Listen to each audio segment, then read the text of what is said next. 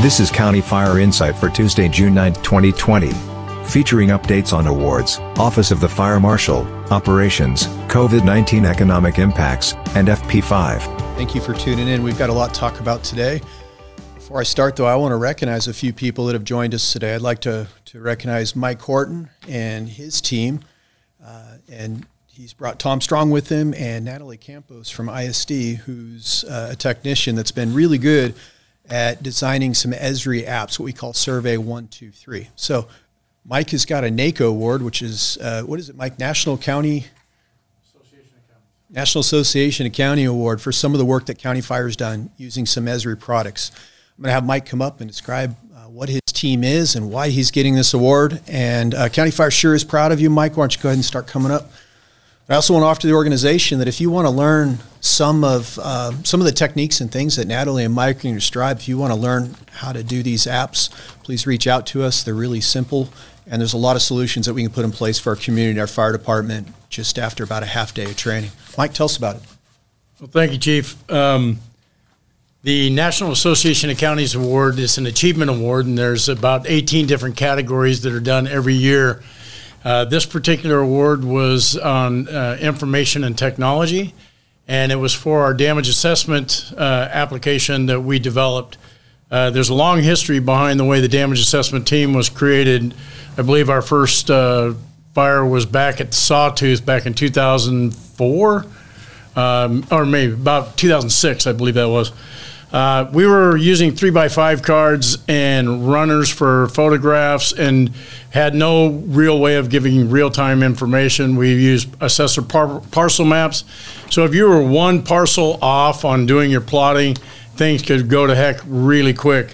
But since then, we've had a really innovative, forward-thinking way of putting the damage assessment app together. And the people I want to honor today that put that application together are Natalie Campos and Tom Strong. Come on up, guys. These two are individually responsible for the way the damage assessment app works today, and I couldn't be more proud of the work that you've done. Natalie is currently with ISD, and Tom is our assistant fire marshal over in the East Valley Division. So, Natalie, I can't tell you how proud I am. You've brought us from the weeds into the future forward-looking way of using information technology, real-time information, data-driven solutions to big problems, and starting with damage assessment. And I would be remiss if I didn't mention how we started this. Ingrid Johnson, out of our own GIS section, started the application thought and brought that forward. And we've just refined from where Ingrid left off to where we are today. So kudos to Ingrid for bringing us most of the way through this entire process.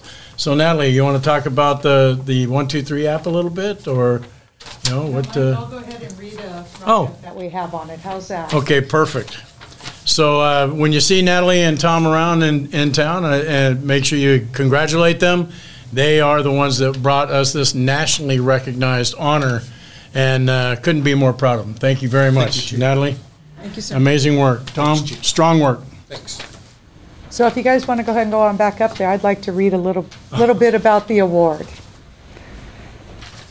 So the Office of the Fire Marshal has been recognized for the 2020 Information Technology Award from NACO, the National Association of Counties. Under the leadership of Fire Marshal Mike Horton, this team of experts has built the County Fire Damage Assessment Team over the past 14 years to a well-respected team in which other agencies have modeled after and turned to for advice. This team has provided damage assessment ever since for every major incident, from fires, floods, earthquakes, to recently civil unrest. The first fire the assessment team responded to was the Sawtooth fire that decimated Pioneertown in the outskirts of Yucca Valley, where they utilized assessment parcel maps, index cards, and runners to obtain information. This team now utilizes the latest technology and has created a rapid damage assessment solution. The rapid damage assessment solution provides real-time damage assessment utilizing live maps. It conducts damage assessment field surveys digitally using mobile devices in order to provide real-time updates to the Incident Command Post. It provides a dashboard to the Incident Command Post and damage assessment personnel containing real-time situational awareness. the total numbers of buildings assessed and their assessment ratings, and much, much more. This team has changed the way the damage is assessed in our county. The quickness of the rapid damage assessment solution is the greatest success. By being able to provide the assessed damage reports to other county departments, such as the Office of Emergency Services, quickly, County Fire can ensure residents receive the information they need to assess much needed services in a time of crises. These innovative ideas are what County Fire is all about. Great job, you guys. Thank you very much, Chief. Appreciate it. Thanks, Chief. Yeah, it's good. Well, here, we'll do that, I suppose, if we're on camera. I'll give you a hug later. Sounds good. Thank you, sir. So Mike and Tom and I, we taught at Fire Prevention International probably 5 years ago. I did the ICS section. You guys started talking about these Esri products and what we were doing, and you've just refined it to a national level. Those of you in the field might be familiar with Survey 123 as it pertains to collecting the temperatures of our folks during the COVID. When you signed in that simple survey, you were submitting information, and then it was used GIS or geospatial information to track the locations of our employees and where they were actually doing their temperature checks. So that survey is also useful for other applications. And this morning, in fact, I talked to Fire Marshal Horton, and I said, we're just getting all these 4th of July normal firework calls. What can we do for the public?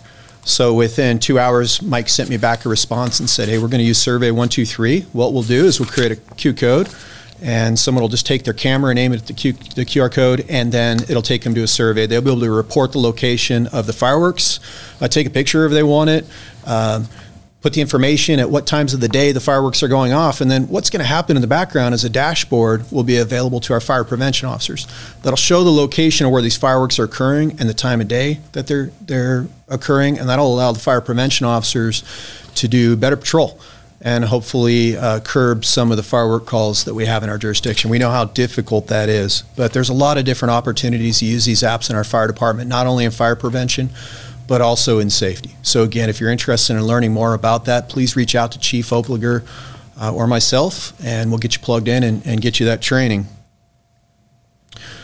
We're also happy to have Mike Bremer here with us today. Come on up, Mike. You gotta keep your mask on, though. No, I can't talk at this time.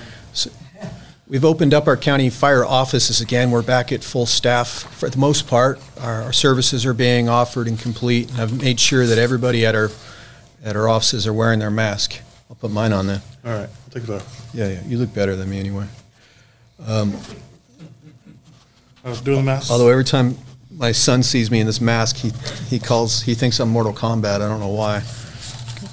Oh, they are hot. Yeah. Mike, you know, I always tease Mike when I see him, because as a firefighter, Mike had an open captain shift in Adelanto back in the day where there was a firefighter, an LT, and the captain, and I would come in and work with Mike for many years, and we had a really good time, and Mike's not allowed to tell those stories anymore. But well, I'm going to have Tracy read, sorry, Tracy, read a little spill about why you're standing here, Mike. Okay. So in May, engineer Mike Bremer was selected as a recipient of the county's Award for Excellence. As part of a nationwide celebration honoring government employees for their outstanding public service, the County Board of Supervisors presents the Award for Excellence to employees who have contributed to bringing our countywide vision to life based on their service to our residents and commitment to achieving the county vision. So engineer Bremer has demonstrated the countywide vision in action by working collaboratively to ensure that our communities are safe and prepared to respond to, as well as recover from, man-made and natural threats to public safety of any scale. He is deserving of the Exceptional Service Award for his dedication to serving the community during the COVID-19 emergency. He stepped up to ensure the citizens of San Bernardino County are served during this unfolding emergency. He volunteered for County Fire's incident management team and began working on logistics, overseeing and making certain that firefighters had access to the proper personal protective equipment. Mike is instrumental to our department and the incident management team, where he actively uses his expertise and training every day to serve our county. Great job, Mike. Well, I'm proud of Mike Bremer, and Mike, I know that you would say that you're one of probably 1,250 employees that deserve this award, but you've done a great job consistently over the years. And if it's not helping with COVID-19, it's being involved with Tony Siciliano and management of some of our events in the area. And you've really taken an active role, and even a role that may be even above your classification, but you've owned that. So thank you for what you do and continue to do for us. Well, thank you very much. And again, you're right. We have a great team of people down there. Without Tony or Jason, Jeff and Adrian, just great people really working hard.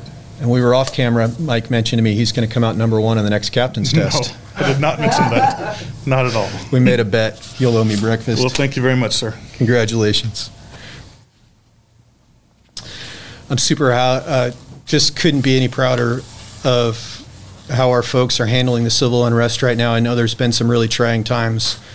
I was talking to some of our investigators that were doing force protection and incident, and they were mentioning how the public was coming up and spitting on them and how the public was treating our firefighters. And your level of engagement has always been 100% spot on. The way you treat our customers has always been exceptional, and the unrest you see right now, even in our county, I don't know how many of you caught the Board of Supervisors meeting, but I recommend you watch that meeting. It's on the web, you can look it up. The amount of public that's getting up and they're speaking about law enforcement, they're not saying anything about the fire department. They're doing nothing but singing your praises. But I know that sometimes on the street, it's a little bit different than that.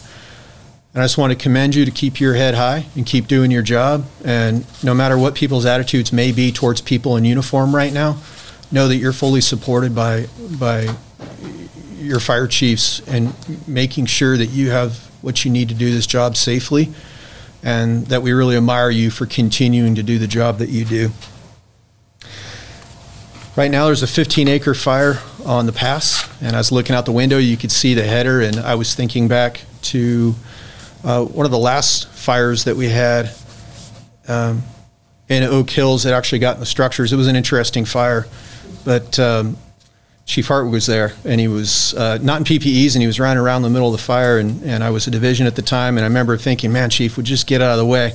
And that's a reminder to me to be here to support you and not get in the way. I need Chief Hopliker to do her job, and she's doing a great job to make sure that there's good command and control, and make sure that we're doing the succession planning and the training.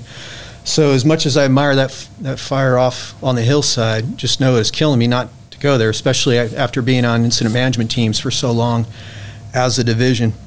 And then I was also looking at some pictures of a semi that went off the 330 today, and thinking about what County Fire does every single day. As we go through FP5, that's one of the messages that we put out, is that we're not a city fire department. And a lot of cities, to be honest, are looking at four walls.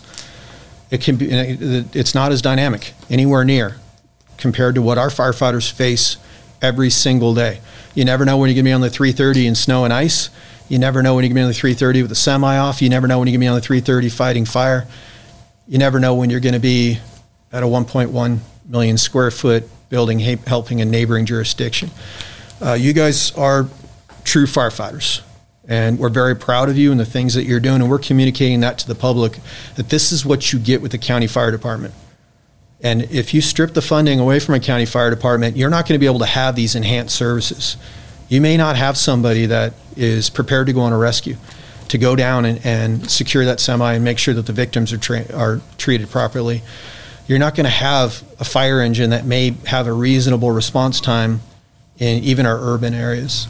You may not have that hazardous material expert. You may not have a damage assessment app. Those are the messages we're putting to the public. So thank you for doing such a great job and giving us the talking points that we need. With FP5, I'm still feeling very good that we're going to continue to receive the FP5 funding. The ACs and I have gotten out in front of the city councils. We presented to the city councils, this is what the fire department looks like with funding. This is what the fire department looks like without funding.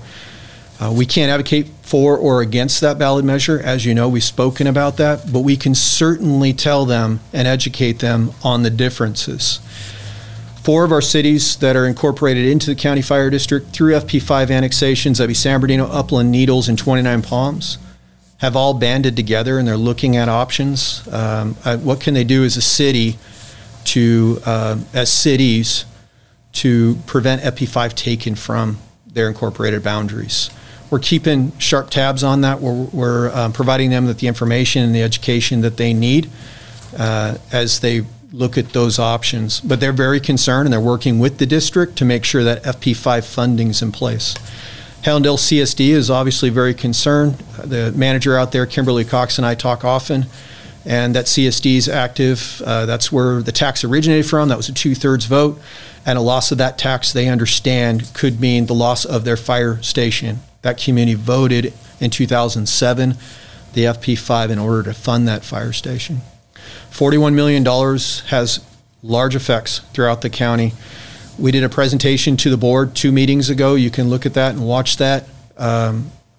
We wanted to make sure that we were staying at a 40,000-foot level. We didn't say exactly what fire stations would close. Instead, we focused on what are the effects. This is what your fire department looks like with FP5 funding. This is what it looks like without. Tracy Martinez has worked very hard in preparing some information that I'll be sending out later today on FP5 that'll just continue to provide you an update, give you some talking points, because we realize the public's going to start coming to you and they're going to have some questions about FP5 and that repeal. We're also providing information to different citizens groups out there, to the insurance groups out there that would be affected by the loss of FP5. I've asked Fire Marshal Horton to come in today, not only for the award, I mean, that was kind of a late addition, but also to give us an update on the Fire Marshal's office and talk a little bit about what's going on there. Mike, do you mind coming back up? Thank you, Chief. Chief mentioned as early as the beginning of last week the civil unrest we had in the city. Several of you were assigned to the task force out of 221s. We were very fortunate to have a crew of investigators. There was 5 or 6 of us available to provide that force protection. And like the Chief said, it wasn't the easiest assignment, but you know, we couldn't have been prouder than to stand and make sure that our firefighters were protected when they were fighting all those fires that were being intentionally lit across the city.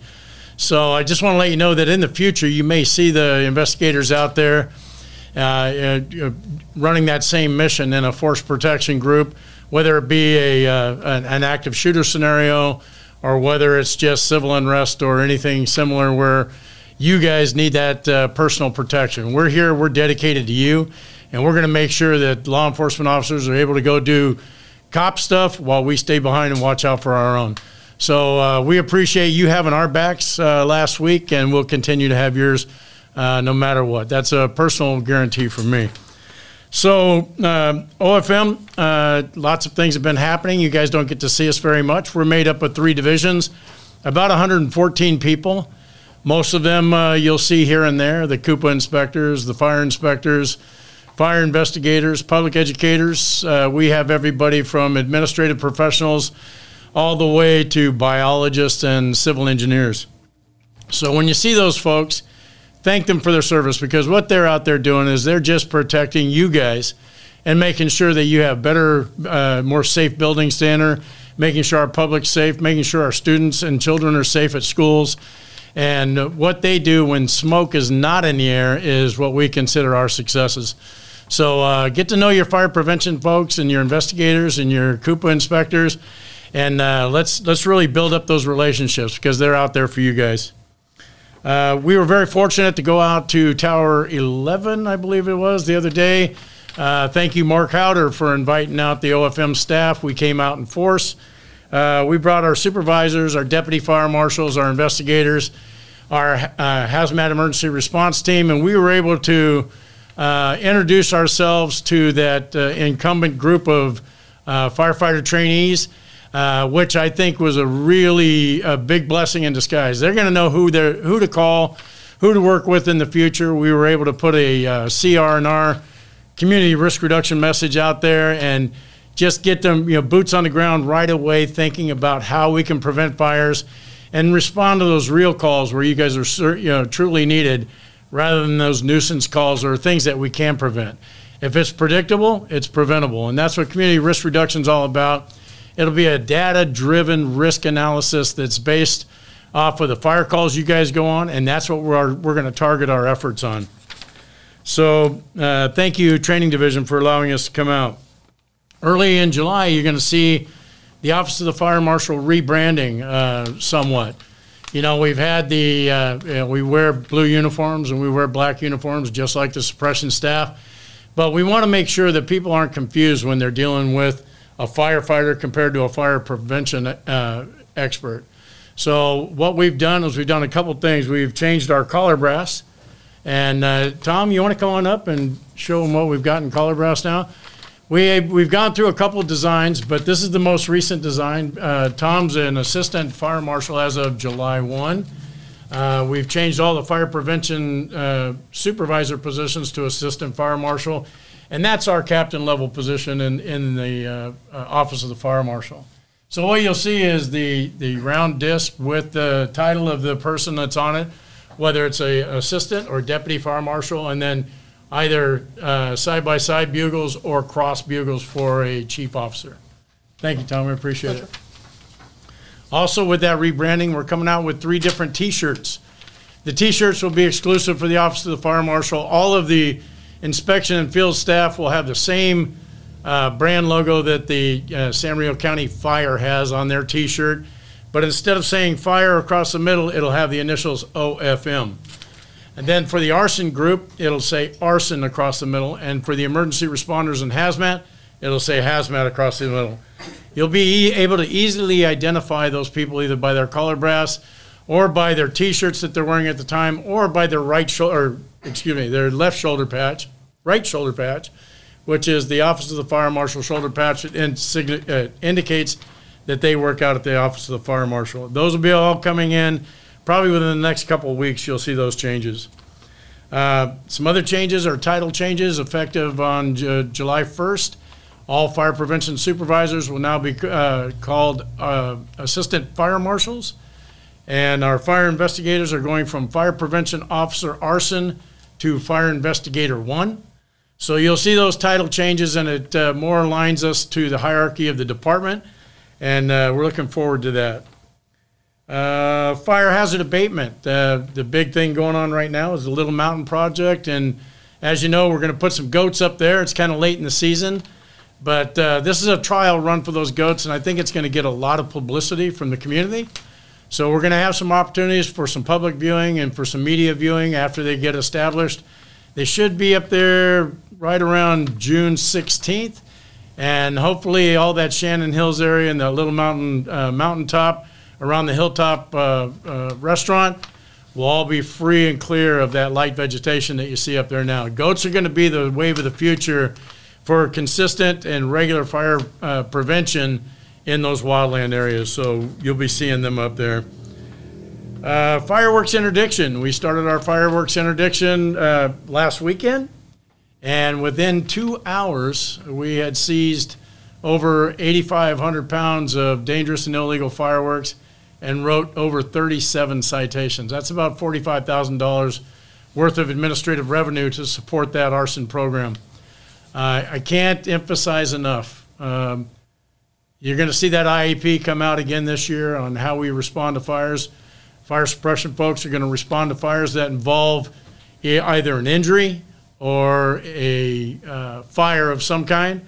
Other than that, please leave it up to fire prevention and the arson investigators to make those contacts. They're getting more and more dangerous, and we do not want our fire suppression folks to be set up for that type of catastrophic failure where somebody assaults you or wants to take out their aggressions on you, especially on the heels of all this civil protest.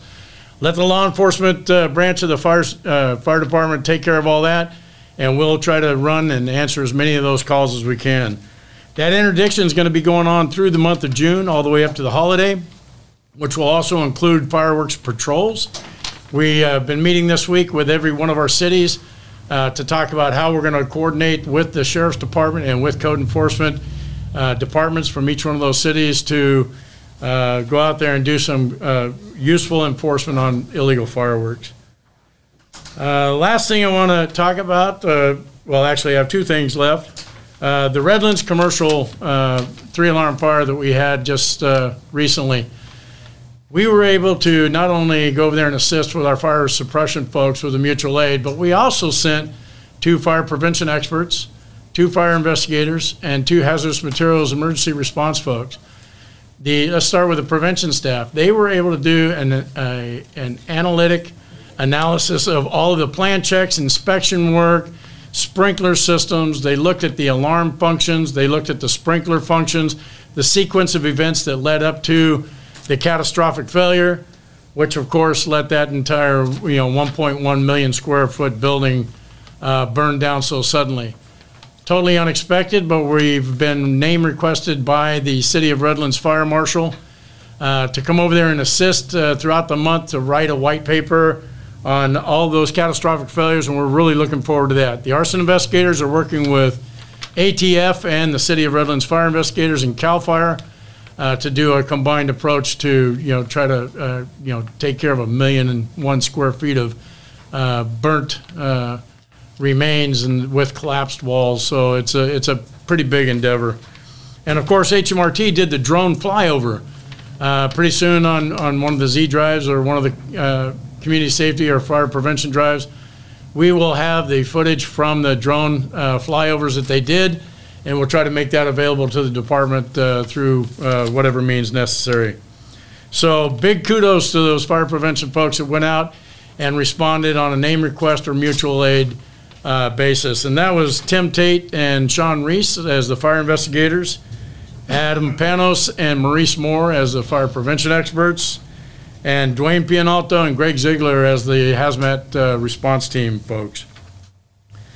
Lastly, we were able to promote some fire prevention officer trainees to probationary fire prevention officers, and we had one fire prevention officer probationary status graduate to a full-time fire prevention officer. Congratulations to Alejandro Hernandez for starting off his career with County Fire, and I can't tell you how dedicated these folks become once we've offered our trainee program, which is a year-long program, and then of course our 9-month probationary status, and they graduate to a fully vested fire prevention officer. So all of that is working out really well. The others that still on probation but have passed their trainee task book is Marlon Gomez, Adam Hensley, and Brandon Salgado.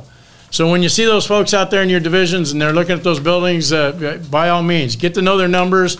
We're in the FireNet phone book. Take a look at that. Find the fire prevention folks that work in your area or those CUPA inspectors that work in your area. Make sure you get to know them and use them. We're here to support you guys at every means. So by all means, get to know us and let us make your life a little bit easier. Thank you very much. Appreciate the time, Chief. And I guess next is our Chief Opliger. Afternoon, everybody. Long time no see. A couple things to bring you up to speed on real quick. As we move into wildland fire season, just want to let you know about the status of our dozers and crews and the work we've done to get them statused for both out of the OA and out-of-state assignments. So currently we're finalizing the agreement with Cal Fire to have our dozers be mobilized behind them. So when the Cal Fire dozers go out, our dozers will then be up to take those assignments both locally and out of county and out of state. So that one's being finalized. With our crews, we had been working over the last several years to get our crews statused through either the BDF or the ANF. And with the new CFAA, the way it's written, the forest agencies are just not going to be able to help us with that. So as I read through CFAA, one of the things I noticed is that there's a new provision in there for all risk resources to be included now in CFAA. So what we needed the whole time was we needed to be a ROS or an IROC agency, so we needed to have that dispatch mechanism, and then we needed that payment mechanism in place to allow us to get our crew statused for assignments at both out of county and out of state. CFAA, we have the IROC piece, but we didn't have the agreement piece. So with CFAA now having the language for all risk resources, our crew falls under that category. I've reached out to Art Torres with Cal OES, and he's working with the Assistant Director of Cal OES, Randy Skelton, and the Center Manager over at South Ops Jim Tomaselli, to get our crew status finally. So I just spoke to them today for an update on that, and we're moving forward with that. They said very quickly today, the amount of time I got to speak to them, they said that we should have that finalized as we move into fire season. So that's good news to finally have that working for us. The command center project, as you all know, we didn't make the June 1st date. There was a few things that we needed to put together for so that we had a product really that worked for everybody moving forward. We are still very much on track for that July 1st date. In fact, we have a meeting with our ops chiefs tomorrow to finalize, to really finalize a lot of the pieces with regards to the communications plan, how we're going to introduce it, how we're going to get it all set up. We have that meeting tomorrow, and from there we'll start to see implementation moving forward. So it's finally coming to fruition, and we have all the support in the world that we need from both the fire chief and the county fire chiefs to move this forward. So we're really excited about seeing that come to fruition. As you know, the IMT has most of us have gone back to our regular jobs. However, there are still a few people in place over at the command center, and they will remain there so long as they are needed to provide service to both the OA chiefs, because that delegation is still in place, and of course our personnel. I continue to strongly encourage everybody to stay diligent with the PPEs. I don't think you need me to tell you that to do that, but listen, we've spent a ton of money to make sure you had all the protection that was needed. We got all the support we needed from Chief Muncie to make sure you had all the protection that's needed, and we will continue to do that as long as this remains a threat. So thank you for all of you that supported the team members that were off the floor. That was key. I know initially that was a lot. And for those of you that continue to support the team members that are still in place, doing their job to get those PPEs out to you, to continue the planning process side of it, who also are doing a lot of work for the demonstrations. And of course, to do all that's needed to apply for the grant reimbursement. Moving forward. So we have a little bit of finance folks in there, some logistics folks in there, and some plans folks in there. And we are poised to stand back up in the event we see a spike in illness in the workplace and degradation in the workforce. So we're ready to go if we need to. Continue to push things forward as you always have. If there are issues or needs with regards to the COVID response, and we'll continue to address them, of course. One of the things that we recently had a fire in the North Desert that I just got a call from Cal Fire, and they let me know that that fire did turn out to be an arson-related fire.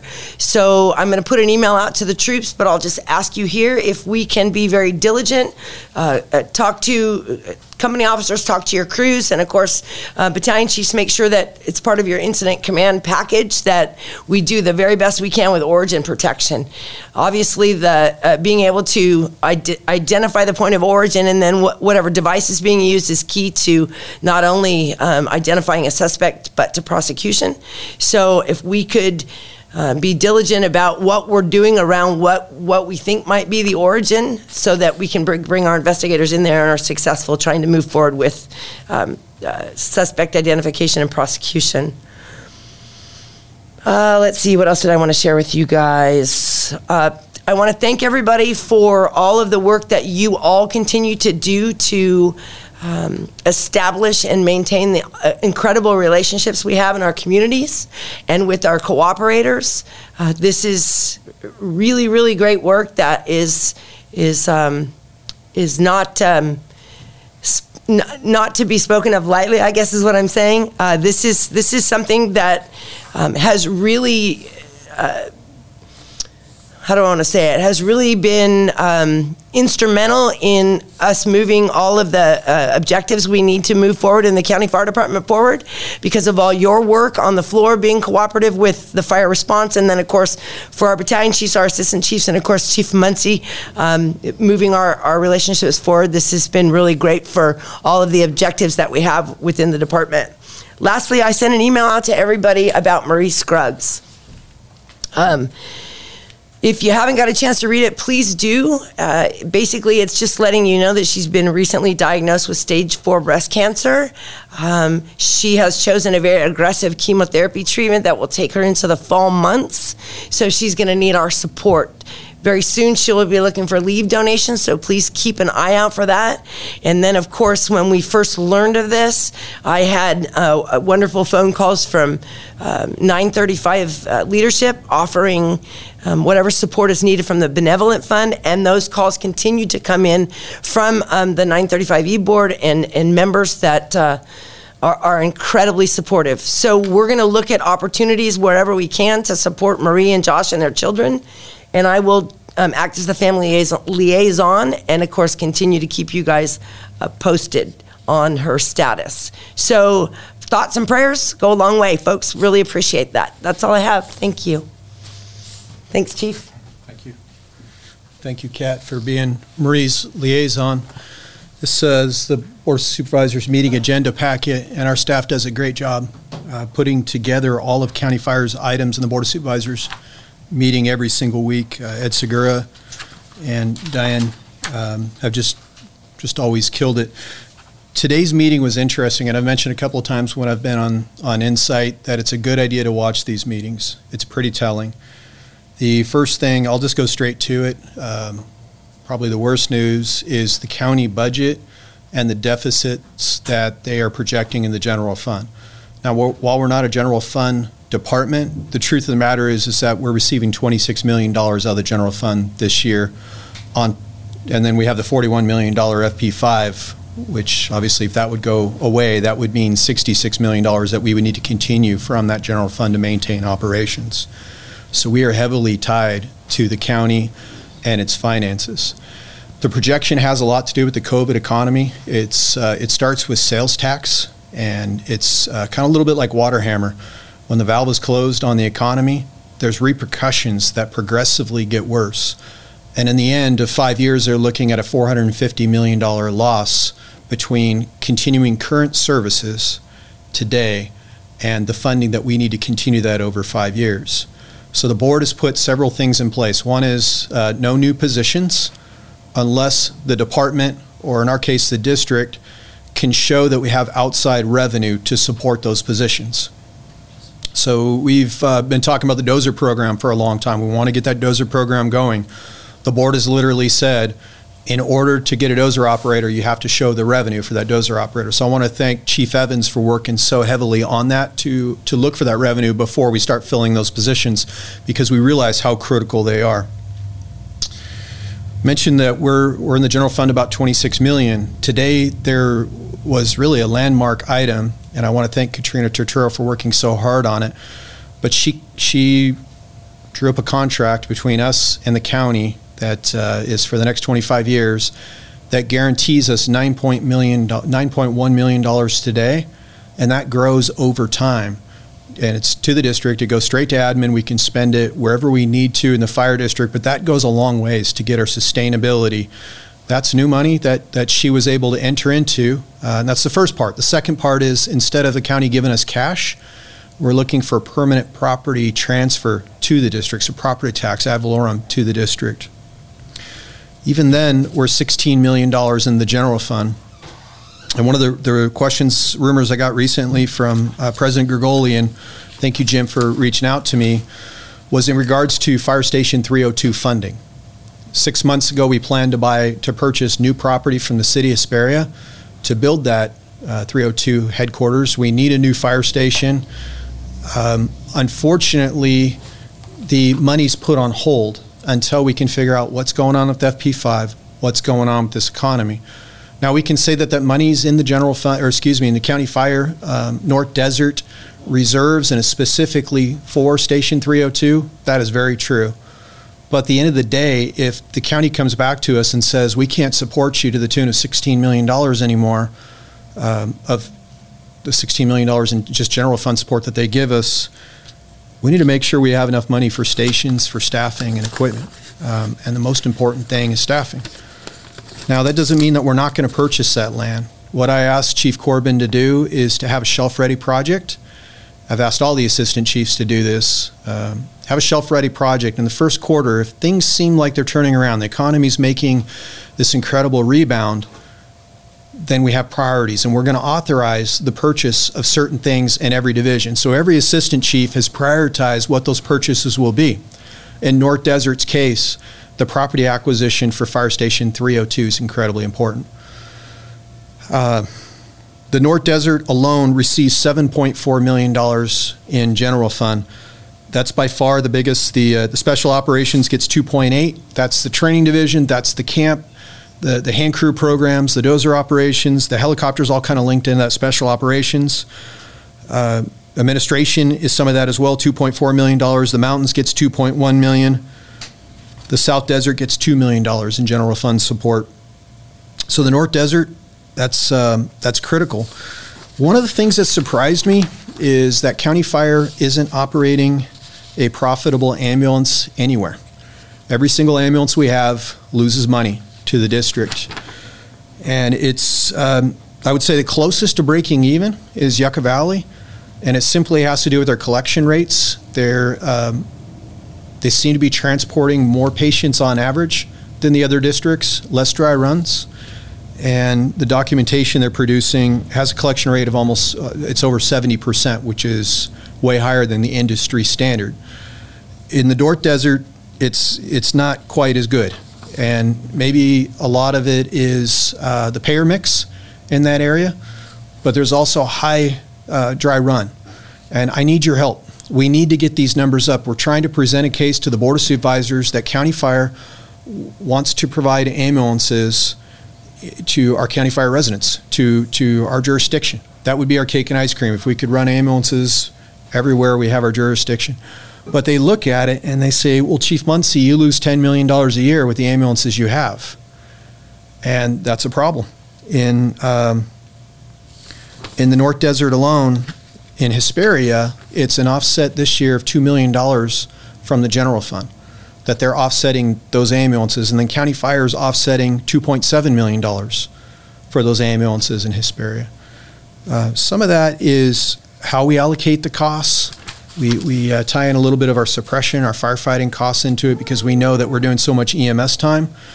But company officers and ambulance operators that are out there, please do everything you can to make sure our documentation is as complete as possible so that we have good billing. Often we're seeing documentation come across and it says, it doesn't document anything that's occurring during transportation, or it's a no patient contact, even when we've had patient contact, and those things hurt us, and it hurts our credibility as a district. So we're trying to operate a little more efficiently. We're trying to look for all the revenues that we have. We're trying to ensure that we continue to get the general fund support, and I want to thank the team for doing all that. And I want to thank those of you that are doing a great job on the ambulances every single day transporting our patients. But work with your company officers and figure out if you need more time to complete these reports and get them done. Please let us know how we can support you in that, because providing ambulance service is critical to the customer service that we give to our customers every single day. Also on the Board of Supervisors agenda today was the Adelanto contract. That's gone up quite a bit with our MOU increases. Chief Corbin is working with the City of Adelanto to continue towards annexation. They're working hard on producing the annual financial documents that they need to satisfy LAFCO. With FP5, we're not, until FP5's decided, we're not going to be able to annex anybody into FP5. But again, I believe that we're going to prevail on this, and we need to make sure that Adelanto is prepared to annex into our fire district. And it'd be great for the fire district, but it would also be great for the City of Adelanto. FP5 fees were in the Board of Supervisor packet. Once a year, they need to set the rate. They have an option every single year to increase those fees 3%. Last year, they did not increase the fees. This year, they did not increase the fees. The reason is November. The public's going to vote on this, and the board wanted to keep the fees set where they're at right now to demonstrate to the public that we don't always need to increase those fees. Important thing is that we will have FP5 next year. So even if the vote in November, it's voted to repeal FP5, we'll still have that funding in this budget year that's coming up. The agenda packet, which IGT fees, which is intergovernmental transfer. This is Medicare patients that we transferred as a district. We pay some money back to the state. They use federal matching dollars. They combine it and they give us money back. So our staff does a great job in collecting those. And that's it on the Board of Supervisors meeting. Watch it. It's a great meeting. One of the things that they did mention that I'm probably going to get a lot of questions on is the CEO mentioned to the board that county labor has been meeting with the labor unions to renegotiate the MOU to potentially not give the raises. So I know that President Gergoli is working hard on that on your behalf. He spoke to me a little bit about that yesterday. For the exempt chief officers, there's very little that we can do about that. They'll probably at some point come to us and say the county can't afford these raises due to the economy. You're not going to get your raises that are built into your MOU. There's still a potential of that. As the economy improves, we'll keep you up to date on that.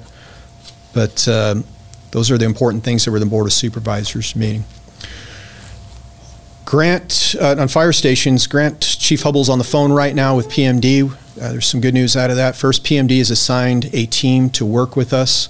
So we're not going to have just different members of PMDs that are doing various projects. It's going to be dedicated people to the fire department to streamline our processes. One of the things that Grant's working hard on is to actually purchase and build these new fire stations in San Bernardino. It's been almost 5 years since we got the money and we have nothing to show for it, and it's very frustrating.